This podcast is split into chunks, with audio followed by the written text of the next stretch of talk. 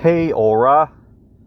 Welcome to another episode of Skeezy D's. Um, today we're going to be talking about a little bit of a hot topic. Um, the Israel Palestine war. Someone driving 30 k's in a car park almost took the front of my car out, so that's fun. Um, there's a reason we go slow in these places, friend. Anyway, um, what you call them? So, um, I guess it's called by some places the Israel Hamas War. I don't know if if war is the correct moniker for it because there's quite a disproportion in the uh, sides to it. Um, one of the places being acted on isn't a independent state. Um, and it's kind of all a bit fucked. Um,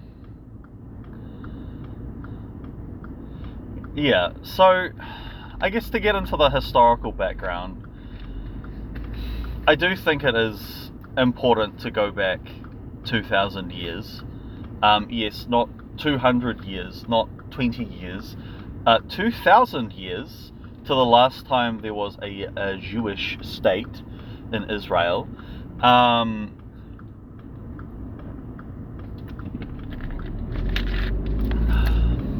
so the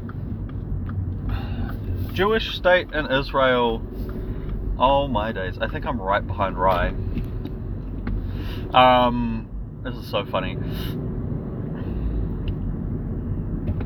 The Jewish state in Israel. Um. Sup? What's this guy want? Hey! Hey! Walking in. I'm walking here. Fancy seeing you here. Yes. I bet you're wondering why I've gathered you all here today. Ah! no! Sorry, I strongly associate that with Reddit. oh, don't do that. That, that, isn't that where the joke came from, or did it come from Tumblr? I, I don't know. I'll see what's going Yeah, bye!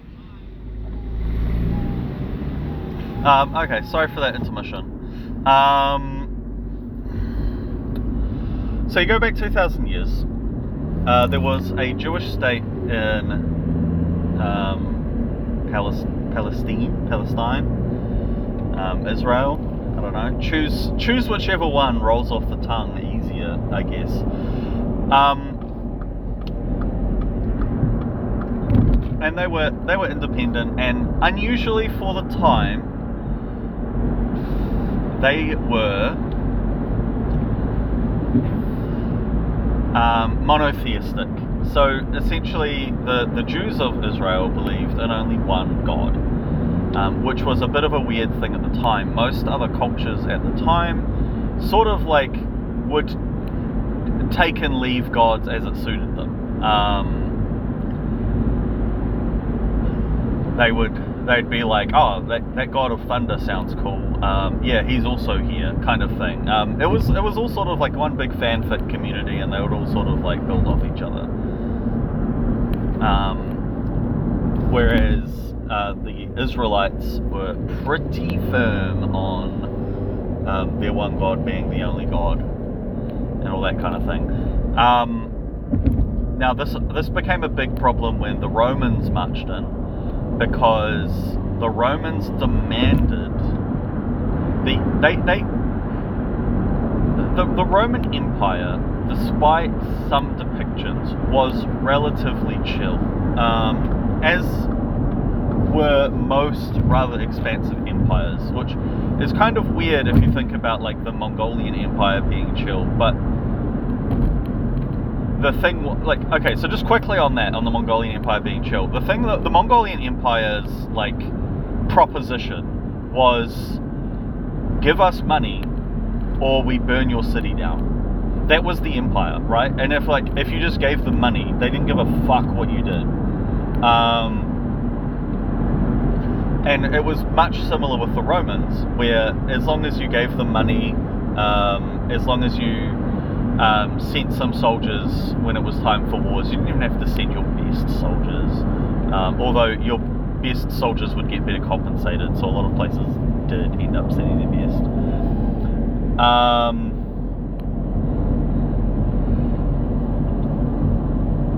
so yeah, they were, they were like relatively chill, but the one thing they weren't chill about was you have to recognize the emperor as a god. And this was like this was part of the imperial project. I don't know if it was explicitly started by Augustus or if it was instituted by his successors. Um, but they realized that much like the Senate had required the explicit backing of the gods and like a spiritual underpinning, they realized that to maintain the empire, they needed to maintain this like um, the spiritual aura to the empire. Like once the empire lost the grace of the gods, that was it. That was it. Fucking done. Like any Tom, Dick, and Harry could declare themselves emperor, and that is historically what ended up happening um, in like the 300s, 200s. Is people were just like, wait, I've got an army, I can be emperor, and you have a whole bunch of civil wars. So it was actually a pretty important part of their state project was to have um, the emperors recognized and worshipped as gods. The Israelites refused to acknowledge this godhood. Um, and the Romans fucking squished them. Um, there's all these stories about the, the brave last stands at Masada and all that kind of thing where they all killed themselves. Um, which you know, all very inspiring and stuff. But they never stood a chance. Um, they got they got wiped, um, and eventually one of the emperors, Emperor Hadrian, um, just like had enough and was like, "Cool, um, you're not going to worship me? Fine, whatever," and just kicked them all out of Israel. Um, there was a small population that was that managed to stay behind, but most of the religious Jews were spread through Europe. Now, those religious Jews kept to their religious practices, um, which would separate them from the communities they went into, much like Romani kept to their cultural practices um, and so forth, and much like most people who are a coherent culture keep to their cultural practices. Um, and Jews spread throughout Europe, um, like eventually reaching all the way from like deep in Russia to Portugal, just covering the whole place. Mostly by the time we get to, um, yeah, by the time we get to the 1800s, mostly concentrated in Eastern Europe, um, but with a significant population in Germany. Um, this is over 1,800 years. Um, and most Jewish people at this time don't they they think of themselves as Jews, but they also they predominantly think of themselves as people belonging to uh, like Russians or Germans or Poles they don't think of themselves as like nationally, if that makes sense. There's not this nationalist urge. That is entirely the creation of um, a movement called Zionism, which preached this idea of we one day we will return to Israel um, and we will retake our holy land and blah blah blah blah blah. Okay, so that's one side of thing. What's happening on the other side? Um,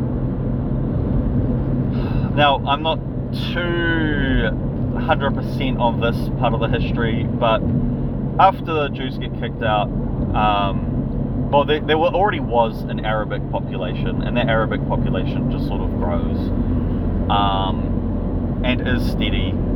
And those Arabic people live there for 1,800 years there is a tattoo shop in Jerusalem that has been running for over a thousand years with the same Arabic family. Um, yeah, they live there. They put down some deep roots. Um, and I think it's important also to remember that as far as archaeological record can tell, and it's difficult because there are the the archaeological digs in Israel have been very um, very one sided for a while. Um, I, you know, how, how can an archaeological dig be one sided? Basically, if they're not finding the stuff they want, they give up, even if there is archaeological value to the site, and there usually is because people have lived in this place for like four thousand years. Um, anyway, so, but as far as archaeologically we can tell, um, Arabs have also been living, very various Arabic populations have been living in Palestine about probably as long as, if not longer than, um, the Jewish populations. I mean, especially if you believe the the Bible, um, you know, the the what was it? The Philistines were living there before. Um, so, yeah, you have this population that's living there, and it's important. So, in the 1800s and 1700s and 1600s, there are small Jewish populations that move into and establish communities in Palestine. Um, the Ottoman Empire was a lot of things, but one of the things it was is it was there was a religious tolerance. Um, as long as you paid a, a tax, you could practice whatever fucking religion you wanted. Um, and so this is when Jerusalem sort of becomes established as a tripartite holy city, or well, even quadpartite or whatever the fuck. There is there are there are Christian um, there are Christian parts of the city, there are Muslim parts of the city, there are Jewish parts of the city. Um, now one of the big points of contention is the rock in Jerusalem. Um, so this is where the Prophet Muhammad, I think, ascended to heaven um, or something, and there's a mosque built on there. Um, now, this also just happens to be the site of Solomon's Temple, which is pretty important for a lot of religious Jews. Now, I'm, I'm saying religious Jews, that's because there's religious and secular Jews. Um, so now we get to the 1800s, and there's sort of like, I don't know, a relatively harmonious Palestine under the Ottoman Empire. Um, everything changes when the British attack. They, yeah, way, yay, the British. Um, at first, the British are operating on this axis of Arab supremacy. Um, they want to support Arabs in the area to counter the Ottomans. They instantly switch as, as soon as the war's over and the Ottomans don't need to be defeated. Um, they become pretty Arab phobic, um, like generally racist against Arabs. They draw some really problematic lines on a map um, which really fucks over a lot of um, religious, a lot of minorities. Um, the Kurds get turbo fucked; they're not allowed to have their country. Um, Palestine becomes a British mandate, so it's basically ruled by the Brits. Now, the problem is, a lot of Brits are fucking Christian at the time, and they hold to the idea that, hey, Israel's where the Jews belong. Um, it's not very logical. It's worth noting at this point, most Jews are like they hold to a spiritual idea of of Jerusalem, of their holy land. They, and I think there was like it's it's uh, it's difficult for me to say. I, there, there definitely was nostalgia about the Holy Land, but they saw themselves primarily as people of their nations. They they they didn't want to leave their lives and livelihoods in Poland and go to like this place in the middle of the fucking desert. Um, you know, Uh, they just wanted to live lives where they were.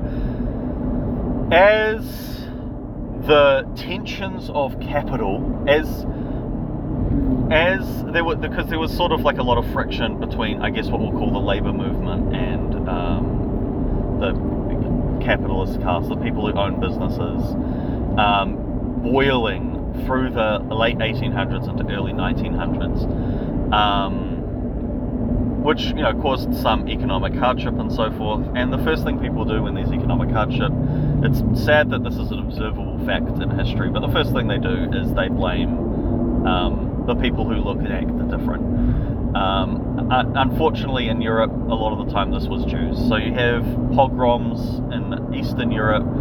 Um, you have a lot of anti-Semitism in Western Europe. Um, which eventually accumulates in the horrors of the Holocaust during World War II. Now,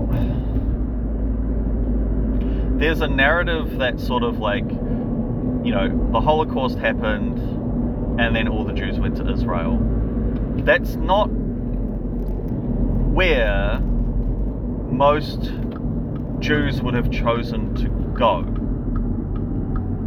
which it's difficult to pass that now because there's definitely been a narrative built around it. But at the time, um, I think America was actually the preferable place to go.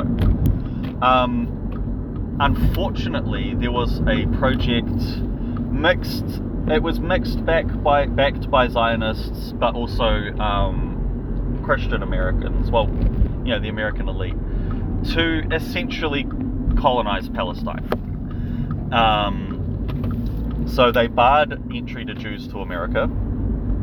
Essentially, they put a harsh limit specifically on Jews, um, and then supported them moving in vast numbers to Israel. Um, now, the British were trying to sort out a way to get out of Palestine because they could no longer support their overseas territories as they once had.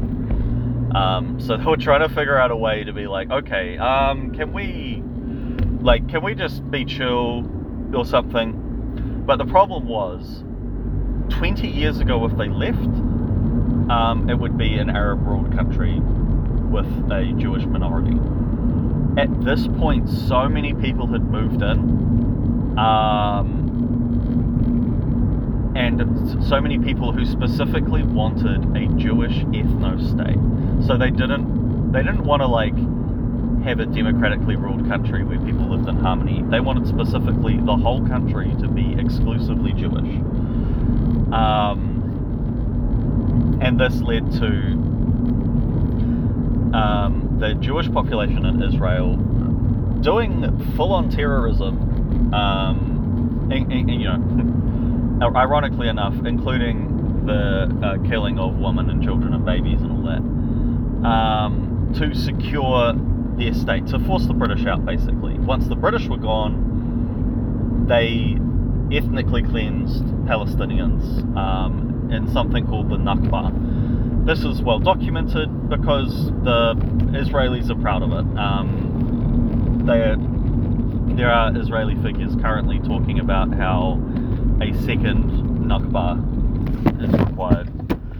Um, so that's fun.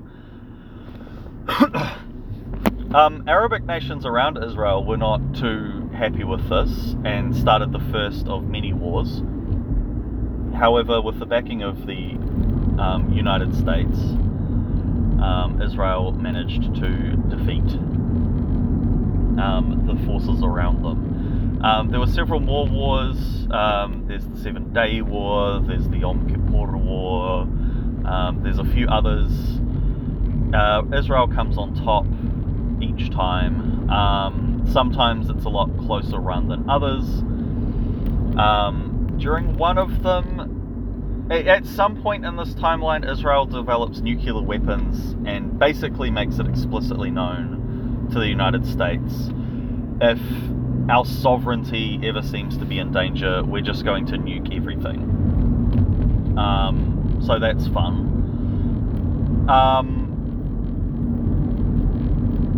yeah, and uh, so initially in 1947, I think the the United Nations one of the first things it does is it's like, okay, we're going to divide up Israel and Palestine. We're gonna we're gonna make two countries that live right next to each other. Um, and you, you've you may have seen this partition map.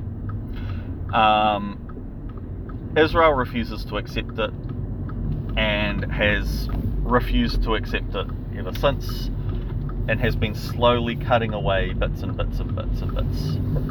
Um, to, yeah. The West Bank used to be a bit more Palestine styles, but now it is sort of completely occupied um, and getting more occupied.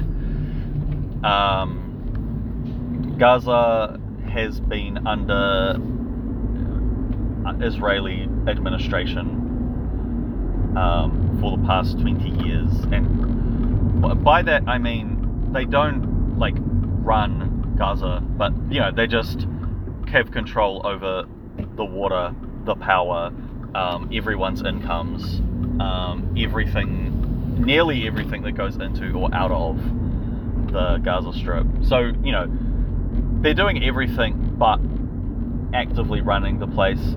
Um, so it's important to note that during the, I don't know, during like the 60s to 80s, there was a non Islamic militant group, a more leftist group.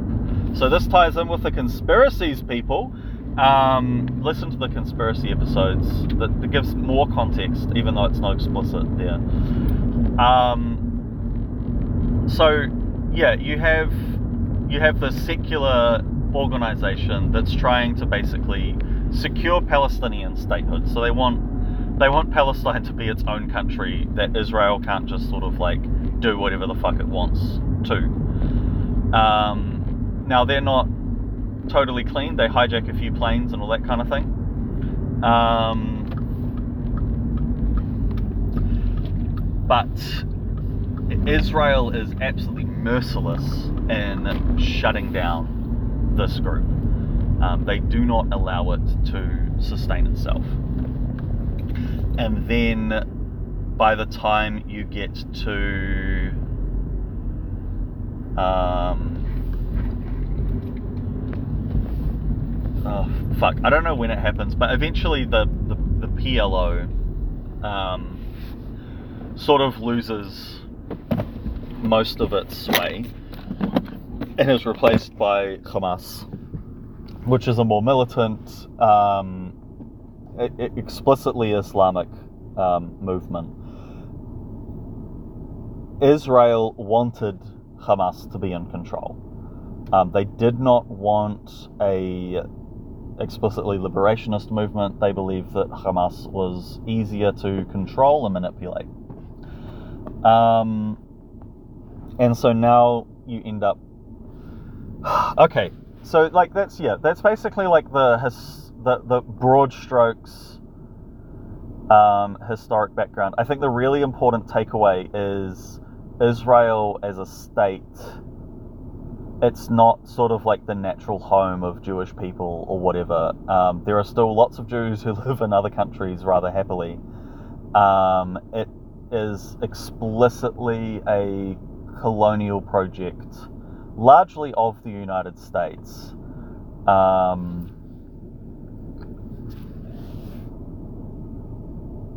yeah, at the expense largely of Israeli people, uh, Israeli people, at, the expense of Palestinian people. Um, there, there's one quick thing I want to get into. You might have heard about kibbutz. Um, these were sort of like communes built by I guess, what you would call more socialist leaning Jewish people. These were the places um, kibbutz were raided by Hamas at the start of this conflict. It's worth noting that um, a lot of Israelis who are, you know, the ones who are in charge of the country absolutely fucking hate the people who live in these kibbutz. Um, b- because they think they're pinkos, they're leftist pinkos, um, which would explain some of the crossfire allegations that hostages released from Hamas have been talking about. Um, I'll talk about the current situation, like I don't know, 2000 to 2022, after school. Um, yeah. There's also like way better podcasts you could be listening to about this.